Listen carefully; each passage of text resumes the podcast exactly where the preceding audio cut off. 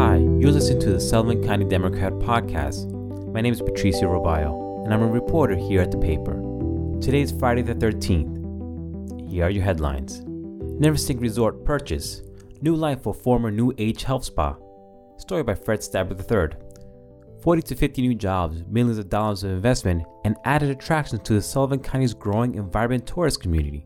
That would be the result of last week Wednesday's $3.2 million purchase of the former New Age Health Spa in Neversink by the Foster Supply Hospitality owners, Sims Foster and Kristen Foster. Sims said, The resort is a great platform for us to build on.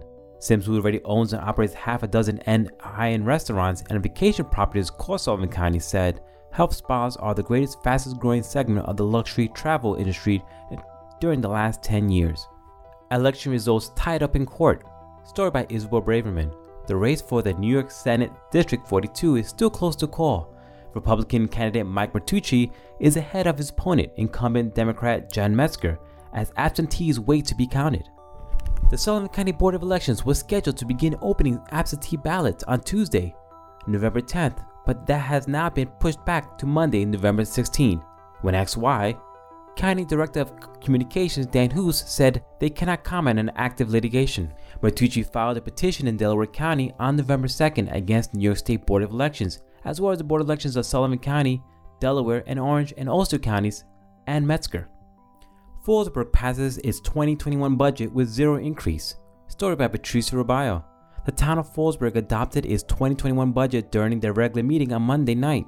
The 2021 budget comes in at 12.8 million, with 8.6 million needed to be raised by taxes for the town and highway, and according to Fallsburg Comptroller Scott Du Bois, it is 0% increase from last year. Highland launches Hero Banners Project, story by Joseph Abraham. The Highland Town Clerk Doreen Hanson knows something about veterans. Her father, brothers, and nephews all served in the Marines. Her brother Ken served in the Army, and niece Erin was in the Navy.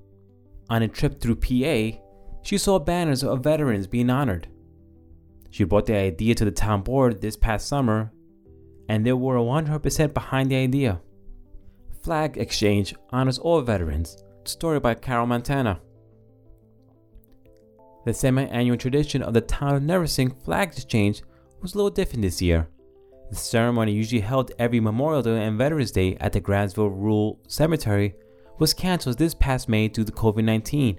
But on Wednesday, despite the pandemic and the pouring rain, residents and friends in the town came together at 10 a.m. to retire the flag honoring Ted Connolly, a Navy veteran who served in Korea. A long time coming, 104 year old Agnes Van Put fulfills a half a century wish, story by Joseph Abraham. Thanks to her good friend, New York State Assemblywoman Aileen Gunther, had her 50 year old dream of flying a helicopter come true on Monday. The group flew over the historic Woodstock grounds, Resorts World Catskills Casino, the Delaware River, and even the Assemblywoman's home in the 45 minute flight. It was a long time coming, said Van Put, and it was fabulous.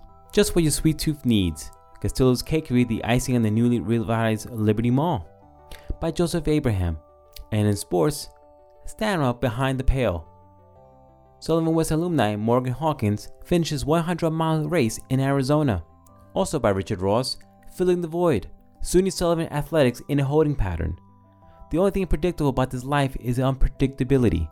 Last March, as SUNY Sullivan Generals men's and women's district champion basketball teams were literally hours from boarding buses to the national championship tournaments in Danville, Illinois, the COVID 19 pandemic hit and caused the cancellation of the tournament. See this and more as how SUNY Sullivan Sports is handling the pandemic. All this and more in the latest edition of the Sullivan County Democrat newspaper on newsstands now.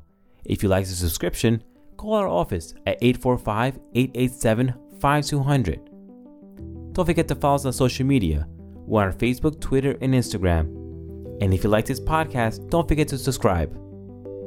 Thank you. Have a safe, great weekend.